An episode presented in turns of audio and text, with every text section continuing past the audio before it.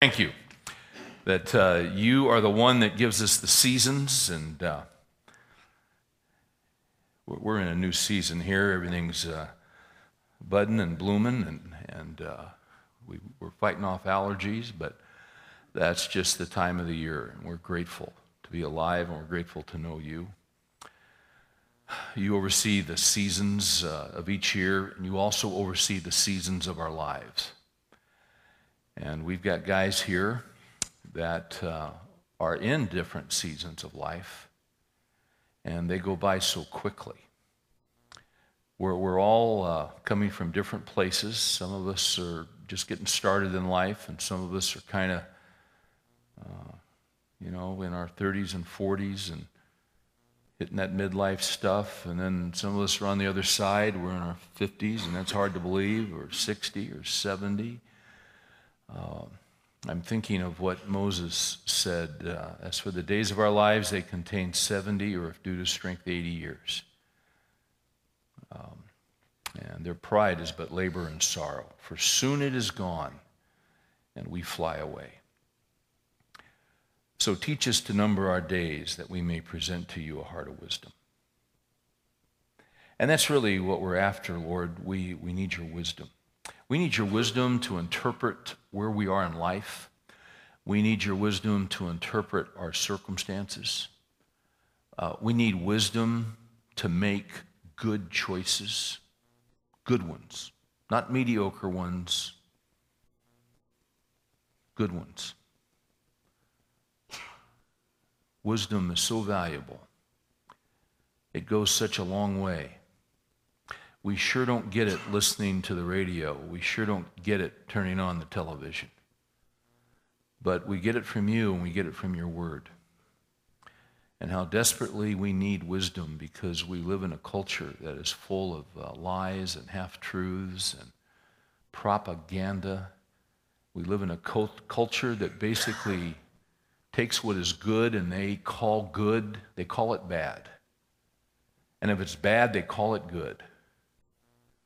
That's why we need to hear from you, and that's why we need your wisdom to navigate this uh, path that we are on.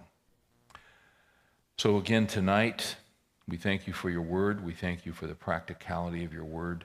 So many people are quick to stand up and say, You know, the Lord spoke to me.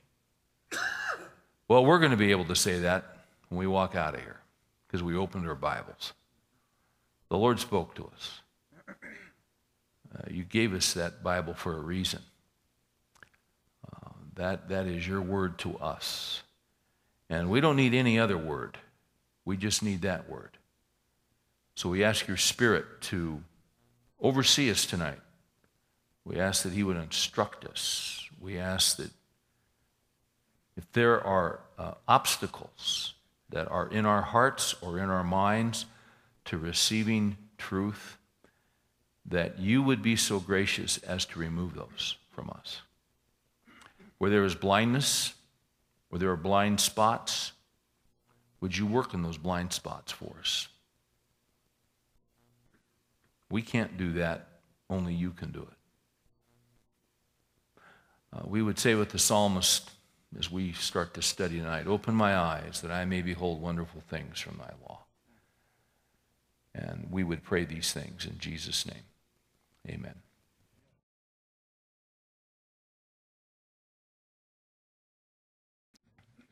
Well, up until now, we've been taking just snippets out of the first chapter of James. Um, we've been in James now for four years. Although we just started in January, we've been going real slow. Uh, tonight, uh, we're really we're really picking up speed. From here on out, we're going to deal with James not in uh, snippets, we're going to deal with it in chunks. That's how we're going to do it. Um, but on our way to James tonight, we're going to stop off in Exodus chapter 32.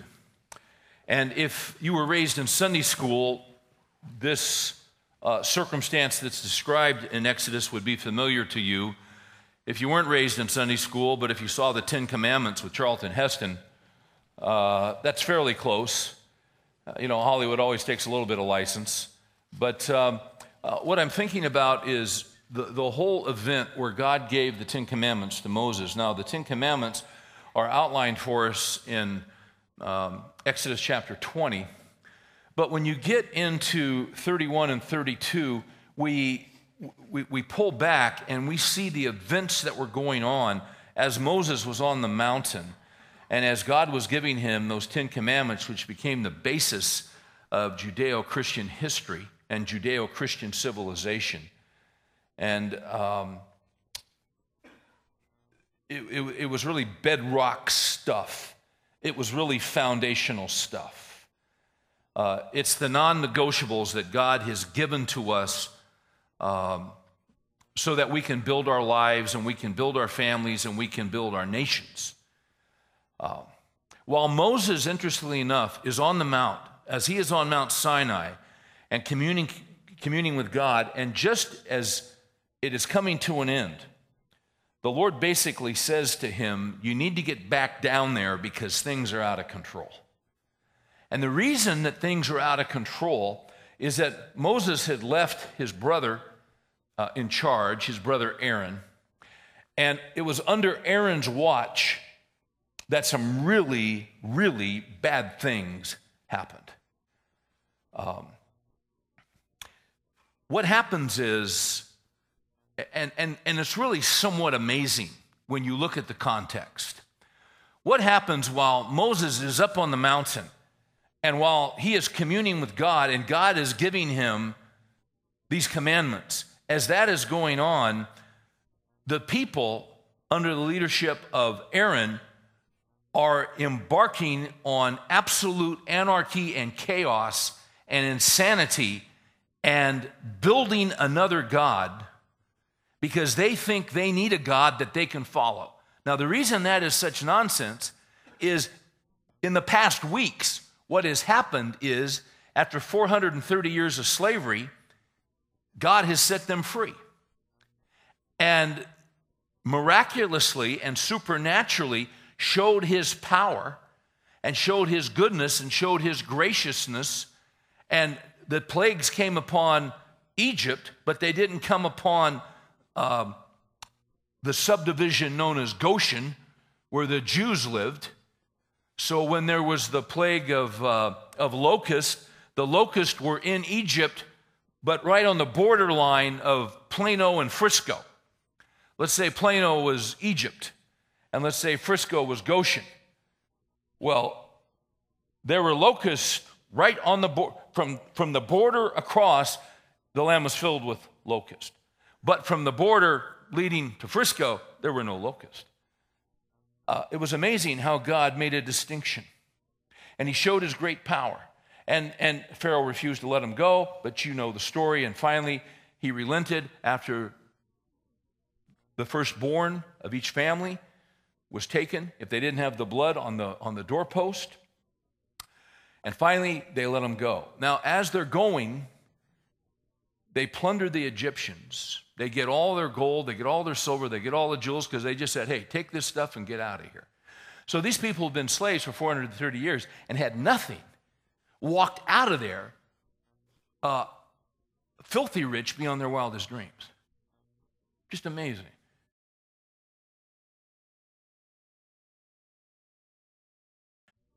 They're heading for the Red Sea, or what we know as the Red Sea. And as they're heading for the Red Sea, Pharaoh says to himself, What the heck am I doing? And he decides to go after these people. And when the children of Israel, and there are two million of them, just as they're approaching that Red Sea, and somebody calls out and they turn, and here comes Pharaoh's army, well, something once again supernatural happened because God was leading them. Uh, for the next 40 years, Israel was going to be led by God, and they were going to be led by a cloud by day. Do you remember that? Now, what's the deal about a cloud, a cloud by day? Well, they're going to be in desert area. Out in that particular desert, it can get up to 135 degrees. Uh, not a lot of shade, shade trees in a, in a desert. So, what God did in His goodness, He led them by a cloud by day, which would provide shelter and protection from the heat and from the intense sun. But at night, if you've ever been in a desert, it can be incredibly hot in a desert. And then when the sun goes down, it can get incredibly cold. all in the same 24 hour period. So that cloud by day, which would protect them from the sun, at night would shift and become a pillar of fire to warm them in the cold desert nights. God was taking care of his people. Uh, there's no way escape. Pharaoh's army's coming, and, and all of a sudden they panic because where are they going to go? There's no way out. They are trapped. This often happens in the Christian life. Because you see, it was God who led them to the Red Sea. Oftentimes, God will lead us into situations where there is no way out. And you say to yourself, you know, I, how did I get here? I thought God was leading me. I prayed and asked God to show me his will. I asked God, I, I said, Lord, don't let me miss your will. And, and I'm sure he led me here. And he did. He led you in there like, like those guys bringing a 737 into a gate with those red popsicles. Come on, come on. And you get there, and as soon as you get there, everything falls apart. God often does that. Why is that? That's because God works strangely, doesn't he? His ways are not my ways. His thoughts are not my thoughts. I thought you were leading me. I was leading you. Well, it didn't work out. I planned it that way. And there's no escape. Uh, uh, you know, what? these people were right. There was absolutely no escape. And that's what God does with us. Sometimes He'll put us in situations, there's absolutely no way out, and then you know what He does? He makes a way out. And He shows us His greatness, and He shows us His glory, and He shows us His power, so we can tell our children, and they can tell their kids, and they can tell their kids. These people had seen a lot, they'd seen an incredible amount of stuff. And God opened the Red Sea, and not only did they cross the Red Sea, ah, but that cloud by day, you know what happened to that cloud by day? That cloud by day, as they're starting to go through the Red Sea, God shifted that cloud so that it came down between the people of Israel and Pharaoh's army. Um, I grew up in uh, the crown jewel city of California, which you know as Bakersfield, California. if, if, you know California, you know that's kind of a joke. It's sort of the armpit of California, but, but we liked it. And I can remember as a kid, um, in the winter, they'd usually close school for at least a few days, some days, uh, sometimes up to 10 days. They didn't close school because of snow. We didn't get snow. They didn't close school because of ice. They closed school because of fog. In the San Joaquin Valley, you get what they call tule fog in between those two mountain ranges. And that fog gets so thick, uh, you can't see the white stripe on the road. Sometimes the fog gets so thick, and this is no exaggeration, you can't see the ornament on the front of your hood. It just comes in and settles. Therefore, they close school because they can't run school buses and they don't, anyway. And it might be there two days, it might be three. Every once in a while, you'll see on the news, you know, uh, 148 car pileup on Highway 99 or on I 5 in the San Joaquin Valley. Because suddenly they're driving and they hit the fog and nobody can see a thing. Uh,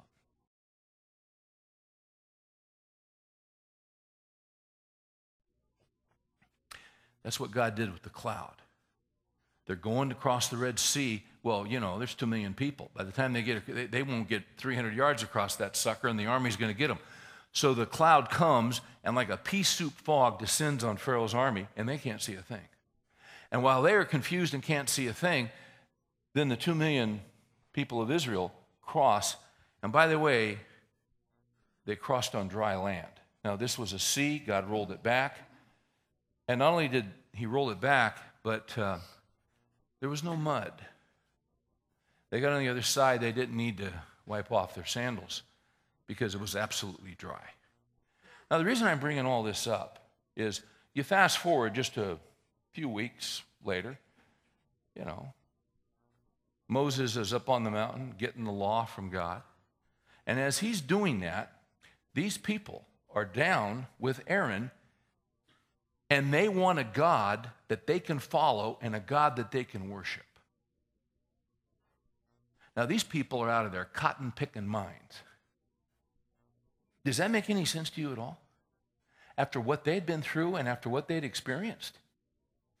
Now, let's pick it up because here's what's happened. If you remember the story of the golden calf, in Exodus 32, we'll pick it up, verse 19. It came about as soon as Moses came near the camp, that he saw the calf and the dancing. This was lewd dancing, a sexual dancing. It, it, was, it was out of control. Moses' anger burned, and he threw the tablets from his hands and shattered them at the foot of the mountain. You know, I kind of like that. Not that he did it, but that, you know, the Bible doesn't hide anything.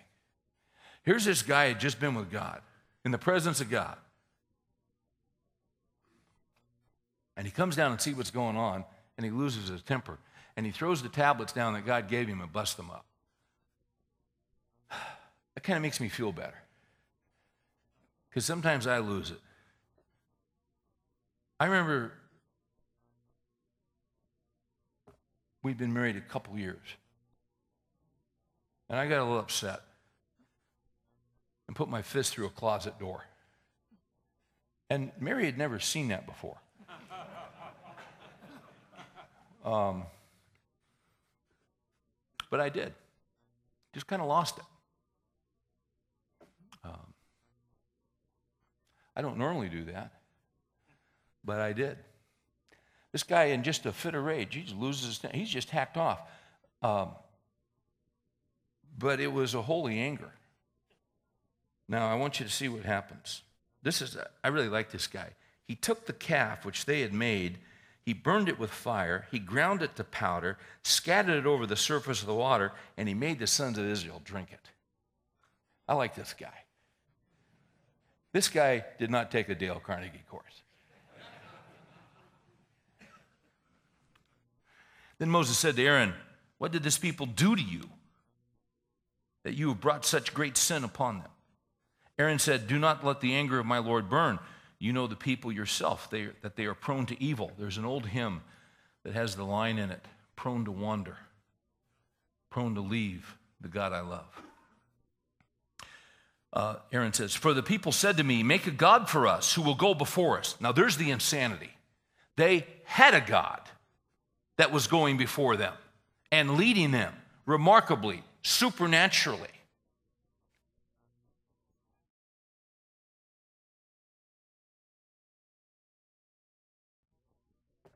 This is really beyond comprehension. But we still see it today. People know that God is there, they know that He exists, and they deny, they deny, they deny. I remember when uh, uh, my son John was for the, his, um, he was a PE major and he had to take anatomy and physiology. And then when he was getting ready to go to paramedic school, he went back and took some refresher courses. And he would come back and tell me what they studied in anatomy and physiology and the engineering of the human body. Just the eye. Just the fact that you move your hand the way you move your hand, the way your elbow works. And, and they would look at it in depth. And, and John would just marvel. He'd come home and tell me all this stuff. I mean, you talk about a feat of engineering. I mean, you, you, you look at that, you study the eye and how it works, you study the heart, the circulation system, the art. You study all that. You've got to give glory to God. But they don't, do they? It's insanity as this was insanity. Uh, here's his excuse. This guy is great. For they said to me, Make a God for us who will go before us. For this Moses, the man who brought us up from the land of Egypt, we don't know what has become of him. Well, no, you did know. He went up on Sinai to see the Lord. You knew full well where he was. And then 24, Aaron says, I said to them, uh, Whoever has any gold, let them tear it off. So they gave it to me, and I threw it into the fire, and out, out came this calf. yeah. So, like Adam and Eve. She sinned, then because he was a wuss, he let her influence him. He sins. They realize they're naked, they cover themselves, they hide when God addresses them, you know, he's talking to them. And, and Adam says, well, well, this woman whom you gave to me, I mean, I didn't create her. I mean, I just woke up one day and there she was. I mean, you're the one that made her. Isn't that amazing how we're our, our capacity? Now, 25 is significant and is our transition into James. Now, when Moses saw that the people were out of control, for Aaron had let them get out of control to be a derision among their enemies. I just want to stop right there. What happened here? Well, the people were out of control. Why were the people out of control? The people were out of control because Aaron, who was given the responsibility of leadership while Moses was away, listen, the people were out of control because Aaron was out of control. It's not a good thing for people to be out of control. Have you ever been in a riot? A literal riot. I've been in two. When I was in college in the 60s in California, I was in two different riots. And you remember all this stuff going on in the universities when they had to bring tac squads onto campus. I, I remember a demonstration that occurred, and, um, and these different radicals came over, and they weren't college students. These guys were older, and they were, these guys were in their late 20s, early 30s. But they held a rally and they stirred everybody up. And all of a sudden, it was really interesting because things got out of control. And some professors were walking by to their class, and some guys grabbed them and started just punching the tar out of them. And uh, then they started running in the classrooms. And they ran in the classrooms and would just kick the door in. And they'd see a professor and just start beating the professor. It was absolutely, I mean, it just spread like a forest fire. And I still remember standing on that campus, and I'm going to tell you something. I was, uh, I was 19 years old, and that was the second time in my life I'd ever felt demonic oppression. The first time was when I was on a mission trip in Jamaica. And there was some stuff going on down there, and there was a, you could, you could feel it.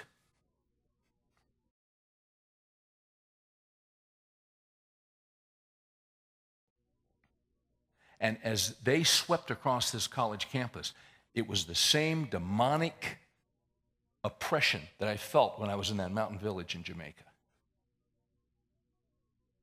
God is a God of order. And God is a God of lawlessness. You know, the Antichrist, when he comes, he's called the man of lawlessness. And you see, it's interesting because whenever law is done away with, well, that's not of God. That's God puts law in our lives so that there can be order and so that there can be uh, civility. And when you lose law, it, it's, it's a terrifying thing.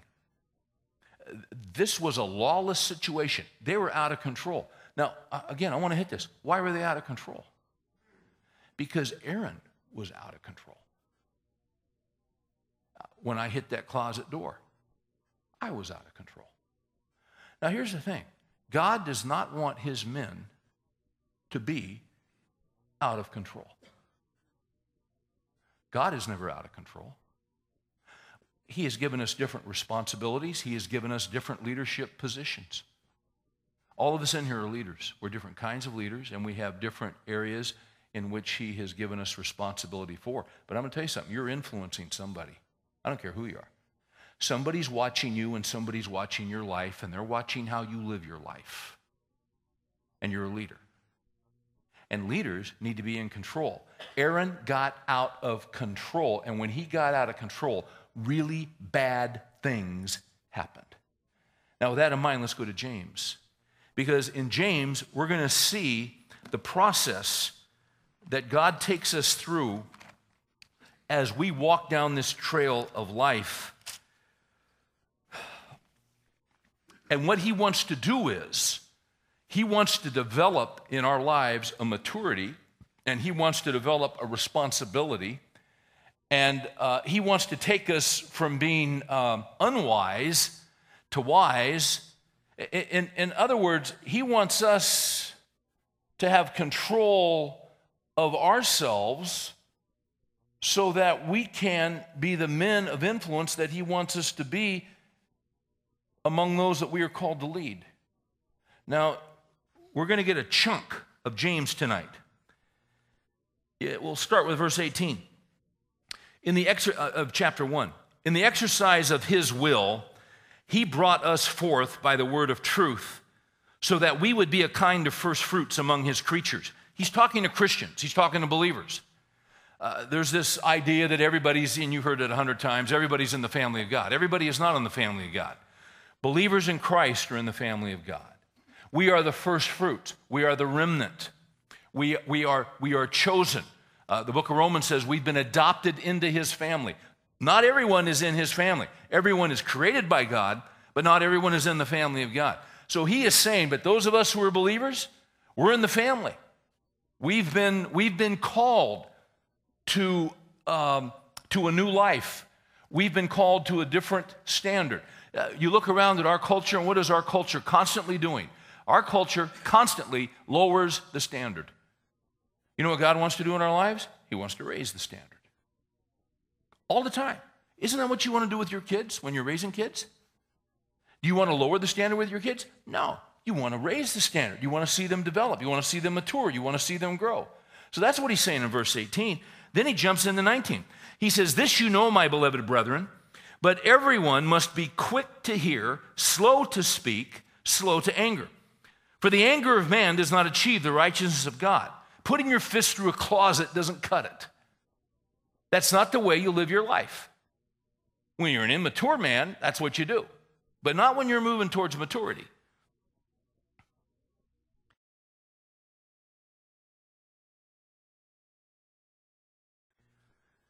Therefore, putting aside all filthiness and all that remains of wickedness, in humility receive the word implanted, which is able to save your souls. But prove yourselves doers of the word, and not merely hearers who delude themselves. For if anyone is a hearer of the word and not a doer, he's like a man who looks at his natural face in a mirror. For once he's looked at himself and gone away, he has immediately forgotten what kind of person he was. But one who looks intently at the perfect law, the law of liberty, and abides by it, not having become a forgetful hearer, but an effectual doer, this man will be blessed in what he does. If anyone thinks himself to be religious, and yet does not bridle his tongue, but deceives his own heart, this man's religion is worthless. Pure and undefiled religion in the sight of our God and Father is this to visit orphans and widows in their distresses and to keep oneself unstained by the world. It's a lot of stuff, but it's all illustrating the basic same principle and the same premise. Uh, Winston Churchill. Uh, whenever he had dinner, he never had dinner alone. There was always a group of guests at Chartwell. And um, you can visit Chartwell and you can still walk through the rooms today and you see the dining room. And uh, they had several big round tables because it was not uncommon for Churchill to have uh, oh, 10, 15, 20 guests. And when they couldn't get them all around one round table, they'd put them around a, a second round table. But usually they'd all be sitting around this very large round table. And uh, dinner would be two to three hours. Conversation, stories, all this. One of the frequent guests, very frequent, at uh, Churchill's uh, dinners uh, was a man who was a, a, very good friend of his, a man named uh, F.A. Lindemann. He was a brilliant physicist, had been a research professor, a very eccentric man. Uh, one of the great stories about uh, Lindemann was back in World War I in 1916. There was a terrible, terrible problem that developed with the, uh, with the airplanes that the RAF was flying because as these young pilots were in dogfights, uh, these planes would, would go into these tailspins and they couldn't pull them out. They couldn't get control. And, and what was happening is that they were, they were losing hundreds of these guys a month because they couldn't control their planes as they hit tailspin. Well, Lindemann realized this was a huge issue and he knew there had to be a solution. And he put his mind to work and he came up with what he believed to be the solution to getting control of an airplane that was in a tailspin. And uh, he went and talked to the RAF, and they laughed at him, and they thought he was crazy. And uh, so Lindemann, here's what he did he enrolled in flight school. And he went all the way through flight school, and he became certified to be a pilot. And then he got into a plane without a parachute, took it up, put it into a spin on purpose, was flying hundreds of miles an hour. Now, those planes didn't go that fast, but he went up as high as he could and then drove it down, and it was going hundreds of miles an hour. And they were all watching him and thinking, this guy's out of his mind, this guy's going to die. But he so believed in the laws of physics and the mathematical formula that he had put together, he was willing to put his life on the line. And to their amazement, as they watched him, seconds from dying, they watched that plane heading toward the ground, they watched it just pull up. And suddenly he had their attention. And suddenly they were very open to his theory.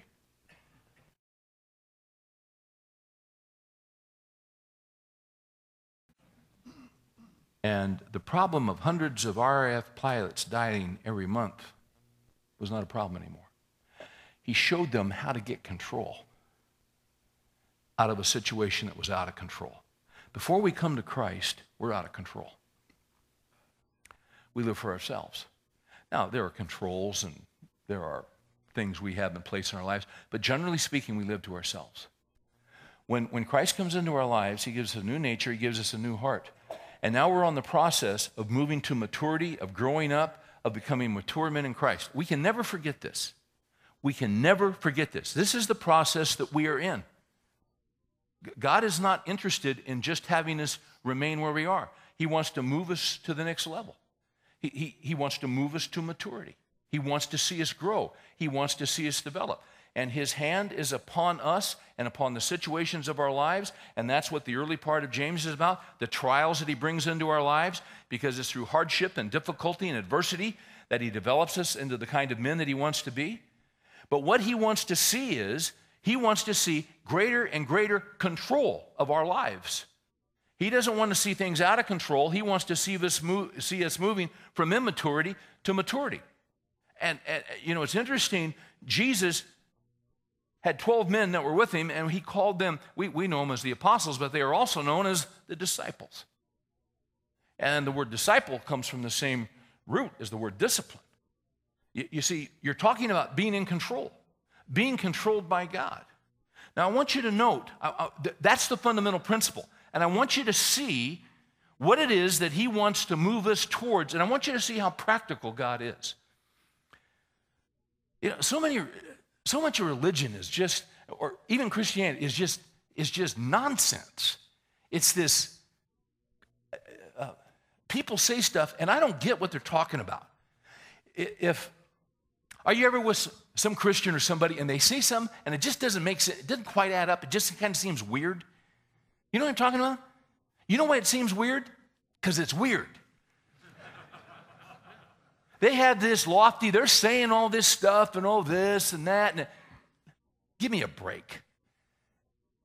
God isn't weird. Jesus isn't weird. The scriptures aren't weird. They're as practical as practical can be. Uh, look at verse 19. Note this process.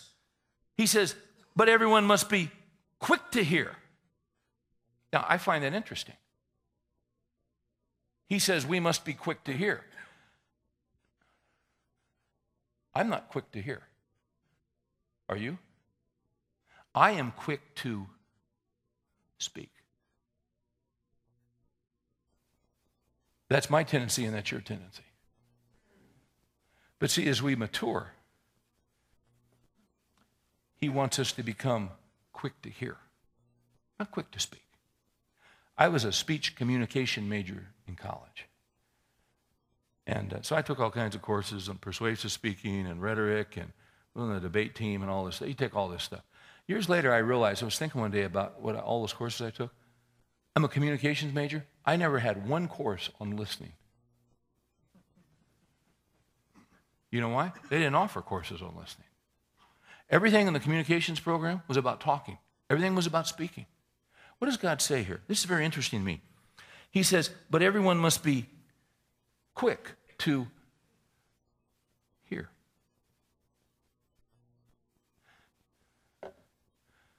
See, th- this, this is so practical.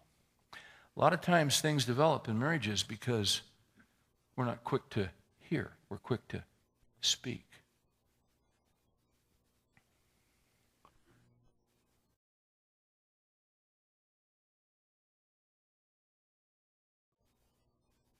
And then he goes on. He says, uh, quick to hear, and then he says, slow to speak. Well, well see, now we're, we're talking about some we're talking about some change here. We're talking about transition. We're talking about getting control. Because you see, when, when I'm out of control, when I'm out of control, I'm the opposite of this. When I'm out of control, what I am is quick to speak and slow to listen. But see, what he's saying is, as we mature, and what we ought to be shooting for is to be quick to hear and slow to speak. See, we're, we're, we're going across the grain here. We're going against the grain. We're going upstream. And then he, he's got one more and, and slow to anger. Well, you know, when I put my fist through the door, it's because I was quick to anger. And a lot of us in here, we're quick to anger. Have you ever just come home from work and, you know, you're just kind of beat and you're tired and you're and fighting traffic and you walk in the door and your wife comes up to you and she's very excited and she's very obviously concerned and she's very uh, passionate about an issue. And I mean, you don't even have a chance to walk in the door and breathe. And she comes up to you and you're not going to believe what's happened. And she starts telling you, and she's very animated and knows all this stuff. And you're listening to this. And as you listen, it doesn't take too long for you to figure out I don't understand what the big deal is. Uh, what's the crisis here? Is this ringing a bell with anybody? now, I personally have never had this experience, but I, I've had other guys tell me about it. I mean, you just walk in and, just, and all of a sudden it's like you're ambushed. I mean, you just walk in and boom, and there's this issue, there's this crisis, there's tears. You're not going to believe what happened. And then, you know, you, what happened? You roll the car, one of the kids, you know, what? And then eh, eh, you start hearing what it is, and you think,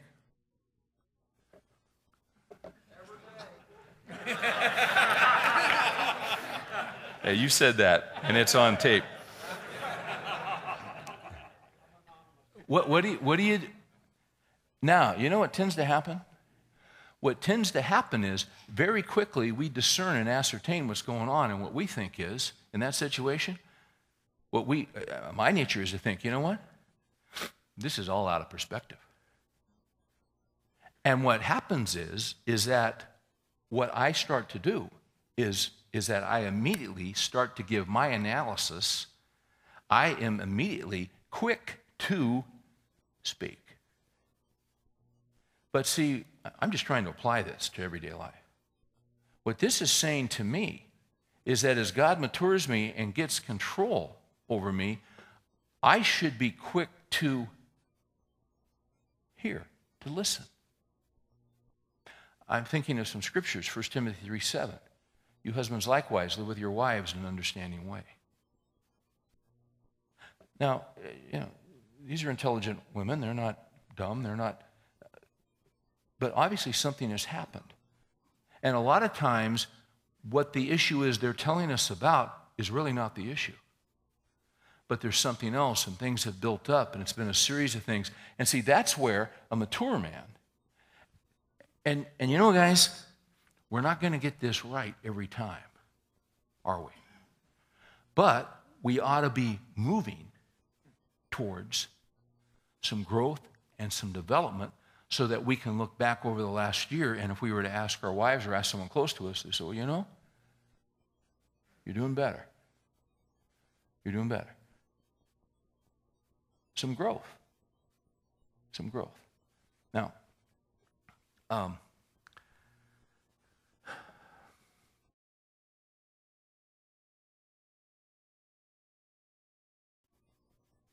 Churchill comes to mind again.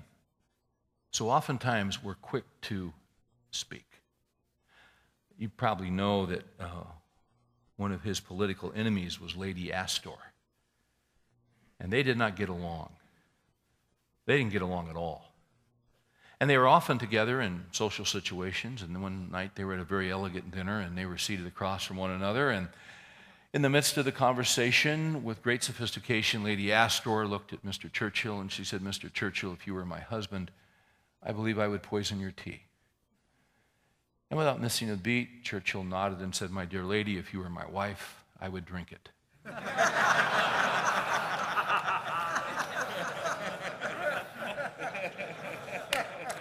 I see guys writing in the Bible. They're in the, in the margins. You, you know, Churchill was fond of the grape in its fermented form. And uh, one evening he was making his way from his office to his car, and who should happen by but Lady Astor? And he was obviously a little bit stumbling. And with great indignation, she said, Mr. Prime Minister, you are drunk. And he turned and looked and got her in focus, figured out who it was. He said, Yes, I am. However, tomorrow I'll be sober. You will be ugly forever.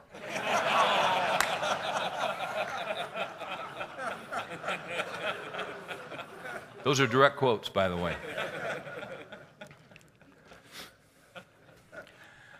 Now, we all have that ability, don't we? And does that really help anything? The answer is no. Uh, the easy thing is just to let her rip. But again, what, what's God trying to do? And, and, and, and you know what happens? Sometimes marriages get out of control. Sometimes families get out of control. Sometimes it's because a man is out of control. Now, wives can get out of control too, right? Because we're all human. There's not a whole lot I can do about anybody else, but there's a whole lot I can do about me. Now, catch this. Catch this. Quick to hear, slow to speak, slow to anger. That takes control, a control I don't have by myself. Now, I'm going to get back to this in just a second. I want you, see, he says, for the anger of man does not achieve the righteousness of God. Uh, let's go to 21. Therefore, putting aside all filthiness. How do you put aside all filthiness? It takes control, doesn't it? See, when a guy is out of control, a guy's involved in all kinds of filthiness. Uh, how do guys, uh, how do guys get uh, into pornography and then get into this and then get into that and then get it's worse and worse and worse because you're out of control. You're just spinning out of control like a guy in a fighter plane going down and he can't, he can't pull it out of the spin. See, there's got, what he's talking about is we need to become controlled men. But by ourselves, just by ourselves, we are not going to become controlled men. But he's calling us to be controlled and to be mature. So stay with me for a minute and we'll get to that section. I just want you to see what he's teaching here uh, putting aside all filthiness and all that remains of wickedness. Because you see, here we are in our lives and we've come to know Christ, and maybe you've been walking with Christ for six months, or maybe you're walking with Him for, you know, for 16 years. I don't know. But stuff still remains. And what are we supposed to be doing? We're supposed to be putting that aside. We're supposed to be getting rid of it. We don't wallow in it. We don't protect it. We don't rationalize it. We don't excuse it. We're supposed to be moving out of that. We're supposed to be growing. We're supposed to be moving towards holiness and away from that stuff. So we don't rationalize it, we don't excuse it. We've got to get ruthless with sin and ruthless with temptation. We just got to do it. And it's so subtle. It is so cotton picking subtle, isn't it? I did a conference this week somewhere.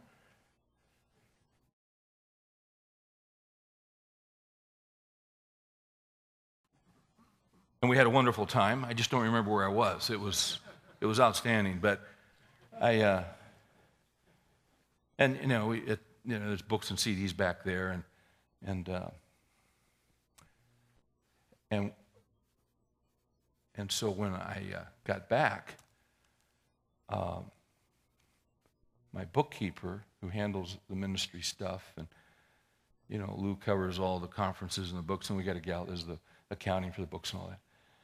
And I realized um, that for the guys that bought the, the CD series that we had, um, at the conference, we always, there's always a discount on it. And uh, I said there was a discount, and then she gave me these figures, and I thought, that doesn't sound right. And I realized, and you know what? They didn't get the discount. And I thought, huh. And you know, and, uh, and I'll be honest with you, we didn't do real well on, this, on, on that material. And I thought, well, they didn't get, well, okay. And then I kind of grabbed myself. Said, wait a minute. You told them that was going to be discounted, and they didn't get the discounted price.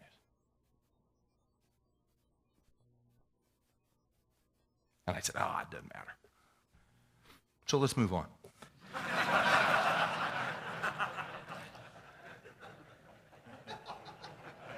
it kind of does matter, doesn't it? And fortunately, the guys that pay with credit card, and most of them do, put their phone numbers down. So Bev spent Monday calling all those guys. Why? Because if we didn't do that, we'd be out of control. And God doesn't want that. In my life, in your life, well, you know, it's just an extra gift to ministry. You're an idiot. it's not a gift to ministry, it's called stealing. It's called theft. That's what it's called. You notice God's always testing us? He's always testing us. Isn't that amazing? He wants to see where our hearts are. He wants to see if we're in control or out of control. Uh, that's what verse uh, 22 is all about. But prove yourselves doers of the word and not merely hearers who delude themselves. If I had not told her to make that call and call those guys and tell them we were refunding that price, you know what I would have been? I would have been a hearer of the word who deluded myself. Well, it's small. It's small, but it's important. Just because it's small doesn't mean it's, it's, it's significant. And we said this a hundred times. You ever wonder how leaders get involved in these sordid affairs underneath the, you know, the sexual stuff? So how does a guy, how does a guy with a mega church and this big, how, how do you, how do you, how do you get into this whole gay prostitute thing in hotel rooms? You know how that starts? It starts with little things excusing them, rationalizing them. I read something this week about him, and there's actually a video that's out where he was caught on tape. Some news organization was in interviewing him and his church and all this, and he was talking about the freedom they have, and, and, and you know, anyway, and uh, about how, you know, Christ sets us free, and then you know, Christians ought to have the greatest sexual relationships and all this kind of stuff. And he's got a camera, and the guy's interviewing him, and a couple, and a guy walks by in his car. The guy just walks by, and he grabs this guy, and he says on camera, this pastor says to this guy, "How many orgasms does your wife have in a week?"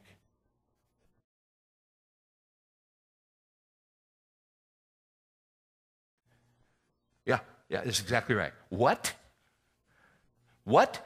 And what the article is about is this guy had all kinds of situations like that where he'd make sexual innuendos. But because he was the big shot and the big cheese, nobody called him on it. How many organs? Well, let me deck you and I'll tell you. That would be out of control. but it, it would still be an option, I would think, uh, unless the Spirit of God was really moving in my life. How many what?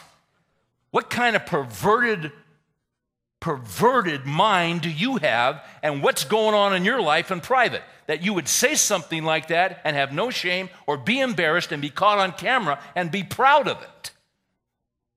Whew. This guy had a history of stuff like that. Well, let me tell you something. Guys that talk like that have got stuff going on in their private lives. I've seen that a hundred times.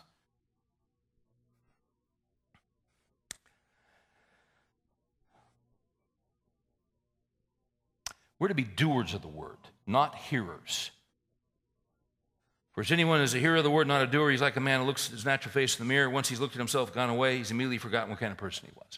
We're to be growing. All right, now, guys, look, I got to jump on this because the clock's moving. Here's what I want to ask. Here's what I need to know. See, we're, we're to be in control. Moses was out, uh, uh, what's his name? Aaron was out of control. The people were out of control. There's a place when Christ comes into our lives and we're growing with Christ and we're walking with Christ. You, you see, the way that I'm in control is when He is controlling me. There's a term for this, and this term is misused and misunderstood. The term is the filling of the Holy Spirit. If you have your Bibles, turn with me to Ephesians chapter 5. Now, different denominations have all kinds of stuff they teach on the filling of the Holy Spirit. And, you know, some churches talk about to be filled with the Holy Spirit, you speak in tongues and you, you know, you run around the building and you bark like a dog and you laugh uncontrollably, hysterically, and that's the moving of the Spirit. Um, it's just amazing the stuff, the nonsense, the nonsense that's out there. Let's see what the Word of God says about the filling of the Spirit. Say, well, what's the filling of the Spirit have to do with this? Well, if you look at Ephesians 5, in Ephesians chapter 5, was there a legitimate gift of tongues? The legitimate gift of tongues was in Acts chapter 2. And what happened on the day of Pentecost, you got Jews from all over the world, and they heard, they heard these guys were in the upper room. They were speaking in tongues. They were speaking in known languages because they heard them praising God in their own language, in their own dialectos. What that means is, you just didn't, if you were, let's just take English. And let's say you had a guy in Jerusalem from, up, uh, from New York City, from Brooklyn, and you had a guy from South Alabama. Well, they both speak English, sort of. But they would hear these guys speaking in tongues, and one of these guys would be speaking English with a Brooklyn accent. And the other guy would be speaking with a Montgomery, Alabama accent. That's how specific it was. That's how supernatural it was. It was in their own dialectos. Isn't that amazing? This had to be God. Tongues, is, tongues was a known language. That's why tongues was to be interpreted. That's why 1 Corinthians 14 22 says, Tongues then are for a sign, not to believers. Most people think tongues are for believers. But the Bible says tongues are a sign not to believers, but to unbelievers. So there'd be unbelieving Jews in the assembly from another, and some guy would get up and speak in their dialectos. Now, it had to be interpreted. Why? Because not everybody knew that dialectos. That's how it was used back in the New Testament. What's the filling of the Spirit today? In Ephesians 5:18, here's what Paul says. And I'm going to kind of roll into it. I got to get a rolling start on it. Uh, from verse 15. Therefore, be careful how you walk, not as unwise men, but as wise. A wise man is controlled, an unwise man isn't.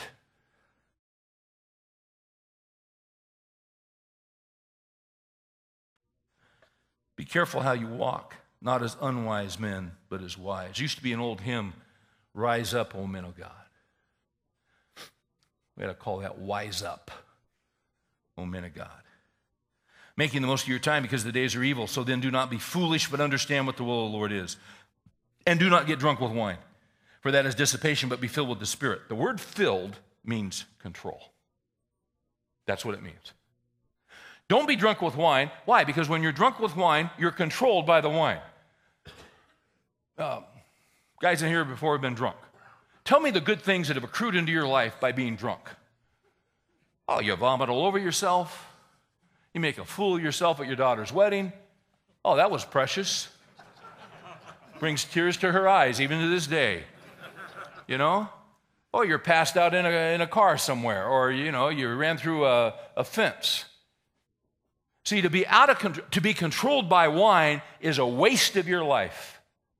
So don't be controlled by wine, but be filled, be controlled, because that word fill means to control be controlled by the Spirit of God.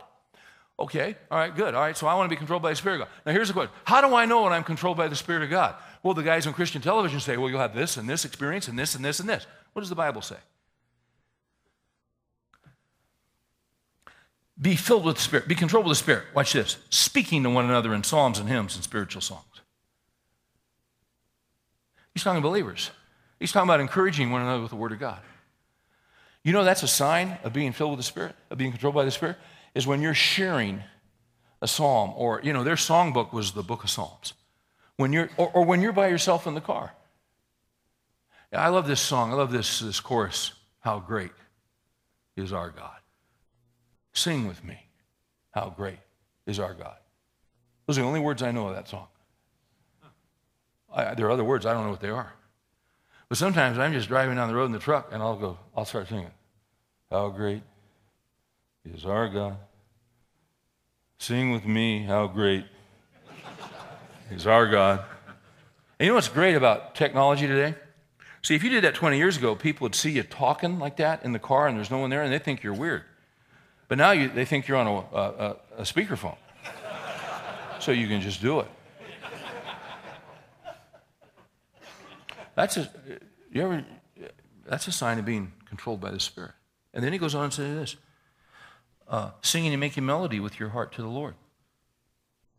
Always giving thanks for all things in the name of our Lord Jesus Christ to God, even the Father. You ever get up in the morning and you just kind of, you're just thankful?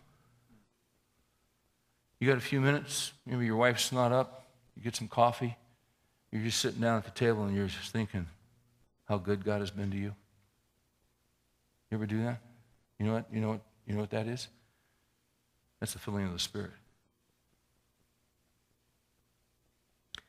Now he's going to start meddling. He's going to take it into the family. Uh,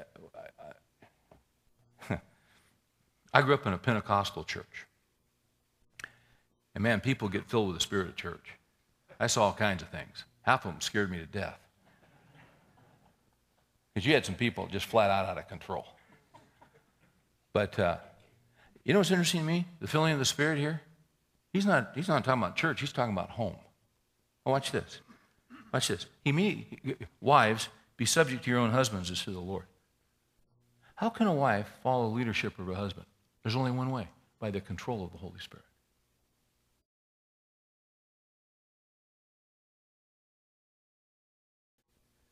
And then he says in 25, Husbands, love your wives just as Christ also loved the church and gave himself up for her.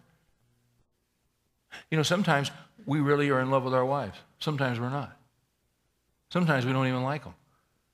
Sometimes. Because wives are human, and sometimes wives go through things. And they react differently than we do. And, and wives sometimes have these hormonal imbalances that happen, like about every 28 days. And aren't you glad you don't have that? I am. and your wife goes through menopause. That means you go through menopause. and the young guys are saying, I'm not going through menopause. You're going through menopause, pal. She's going through it and she's taking you with her. Well, that's all these hormonal changes. Sometimes when that happens, a wife Sometimes wives, you know what they want? They, they, there's something they want us to do. And they really want us to do it. I mean, they really want us to do it. So they bring it up. And they bring it up again. And then they bring it up again and they leave us notes. And then when we're, uh, they'll nudge us. And then they bring it up again. You know, Proverbs says a nagging woman is like a dripping faucet. Somebody turn that sucker off. And sometimes wives can be like that. Sometimes, there are wives that are like that all the time. Uh, most wives are not like that all the time, but sometimes they get that way. Sometimes they'll ride you and they'll get on your case. They don't mean, I, I, just being honest. This isn't being taped. Yes, it is. But is that not true sometimes? And what happens to us? You, you know, what's, you know what's interesting, guys? When, when that happens, what hap- we can get real quick to speak. We can get be real quick to be resentful. If, if it goes on for a while, you know, we can, there's a wedge that gets between us. You know what? I don't like this. This isn't going away. This isn't changing. This isn't what I signed up for. This is hell on earth, and that's where some of you guys live. This says, Husbands, love your wives just as Christ loved the church and gave himself up for her. We knew the suffering Jesus went through on the cross, but until Mel Gibson did his movie, I never realized what Jesus went through on the way to the cross. Now, we're to love our wives with that same kind of love. And sometimes it's the wife who's inflicting the blow. C.S. Lewis has a great section in one of his books where he talks about this section. And basically, he says what this means is men are supposed to get crucified for their wives. What's really hard is when your wife is crucifying you. And that's not for most guys in here, but for some guys it is.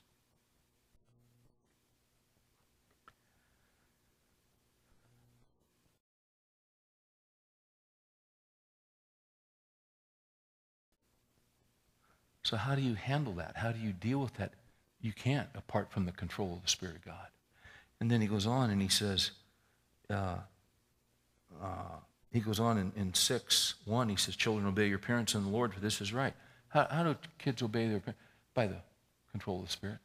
Now, I, I, I got to move very quickly. So, all right, the filling of the Spirit. All right, well, I want to know how does this, I mean, how does this really work? You know what's interesting to me? If you flip over real quick, it goes Ephesians, Philippians, uh, Colossians. Ephesians, Philippians, Colossians. Go to Colossians 3. I want to show you something real quick. 3.16. Here's what he says. He says, let the word of Christ richly dwell within you. Okay, that's good. I want to let, I want to let the word of Christ richly dwell within me. All right, now how do I know when the word of Christ is richly dwelling within me? All right, I want you to note the signs. He says, with all wisdom, teaching and admonishing one another with psalms and hymns and spiritual songs, singing with thankfulness in your hearts to God. Where do we read that? Ephesians 5. Whatever you do in word or deed, do all in the name of the Lord Jesus, giving thanks through him to God the Father. Where did we hear that? Next verse. Wives, be subject to your husbands. Next verse. Husbands, love your wives and don't be embittered against them. Next verse. Children, be obedient to your parents. Where do we hear all that? Ephesians 5. Follow me here, guys. What is the filling of the Spirit? Control. Here's the filling of the Spirit. When I'm filled with the Spirit, I'm controlled by the Spirit. And when He gives me the, uh, the, uh, the fruit, when He gives me the evidences by being filled with the Spirit, by being controlled with the Spirit, and then in Colossians, and that's Ephesians 5 18, Colossians 3 16, He says, Let the word of Christ richly dwell within you. And the evidences of letting the word of Christ richly dwell within me, within me are exactly the same as being controlled by the Spirit. That tells me that being controlled by the Spirit, being filled by the Spirit, and letting the word of Christ richly dwell within me are exactly the same thing because the evidences are the same. They're just two sides of the same coin. So there's an issue, you know, we talked about the illustration. You come in, your wife, you know, she's got all this stuff, and you know, and you don't think it's a big deal, and you start to say something, but but but here's what here's how it can work. I, I start to say something, but that concept, that verse, live with her in an understanding way, Steve. And you know what? The Spirit of God brings that to my mind to control me and not be quick to speak, but to live with her in an understanding way. So I, I better listen to this. I better listen. And I better love her as Christ loved the church. But see, I have to choose to obey the Spirit of God and the Word of God. That's how He controls me, and there's nothing mystical about it. It's the most practical thing on the face of the earth. I don't always get it right, and you don't either but we're moving on it. And the more he controls me, the more he's going to control my marriage and the more he's going to control my family. Aaron was out of control. The people were out of control. He wants us under his control. And that's how he does it. Let's pray. Thank you, Lord, for the practicality of your word. The practicality the Spirit of God brings to my mind the Word of God, and I choose to obey it. That is the filling of the Spirit. That is the control of the Spirit. And there is nothing in the world more spiritual than obedience to your word. Thank you for mercy and grace and forgiveness. And thank you for your spirit that is developing this new man inside of us to move us to the next level. Uh, we, we, we've got anger issues, we've got tempers. Continue to work on us, Lord. You're not done with us. And you're working. And we're encouraged because he who began a good work in you will bring it to completion. in Christ Jesus. That's our hope. In Jesus' name we pray. Amen.